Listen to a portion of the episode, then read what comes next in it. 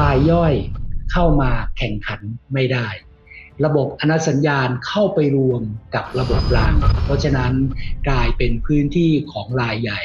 ในตอนนั้นเมื่อปี 58 มีคณะกรรมการที่เรียกว่าซูเปอร์บอร์ดจัดซื้อจัดจ้างที่ท่านดรประสานไตรรัตน์วรกุล อดีตผู้ว่าการธนาคารแห่งประเทศไทยท่านเป็นประธานเนี่ยนะครับ ได้เสนอมาตรการเพื่อป้องกันการหัว การโกง ในลักษณะนี้ของบ้านเรา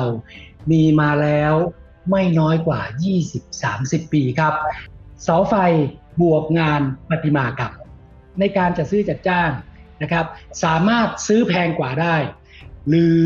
ซื้อด้วยวิธีพิเศษคือไม่ต้องมีการประมูล ราคามันถึงสูงอย่างที่เราเห็นในปัจจุบัน ในความเป็นจริงเนี่ย มันยังมีอีกหลายโครงการที่อ้างเรื่องของงานนวัตกรรม แล้วไปจะซื้อของแพงๆ ไปใช้ช่องว่างทางกฎหมายที่รัฐบาลเขาจะส่งเสริมนะครับ เรื่องนวัตกรรม เรื่องงานศิลปะ เรื่อง SME ซื้อในราคาประมาณนี้ จะมีตัวอย่างให้ดูว่าให้เขียน TOR ยังไง สุดท้ายให้เจ้าไหนเป็นผู้ชนะการประมูล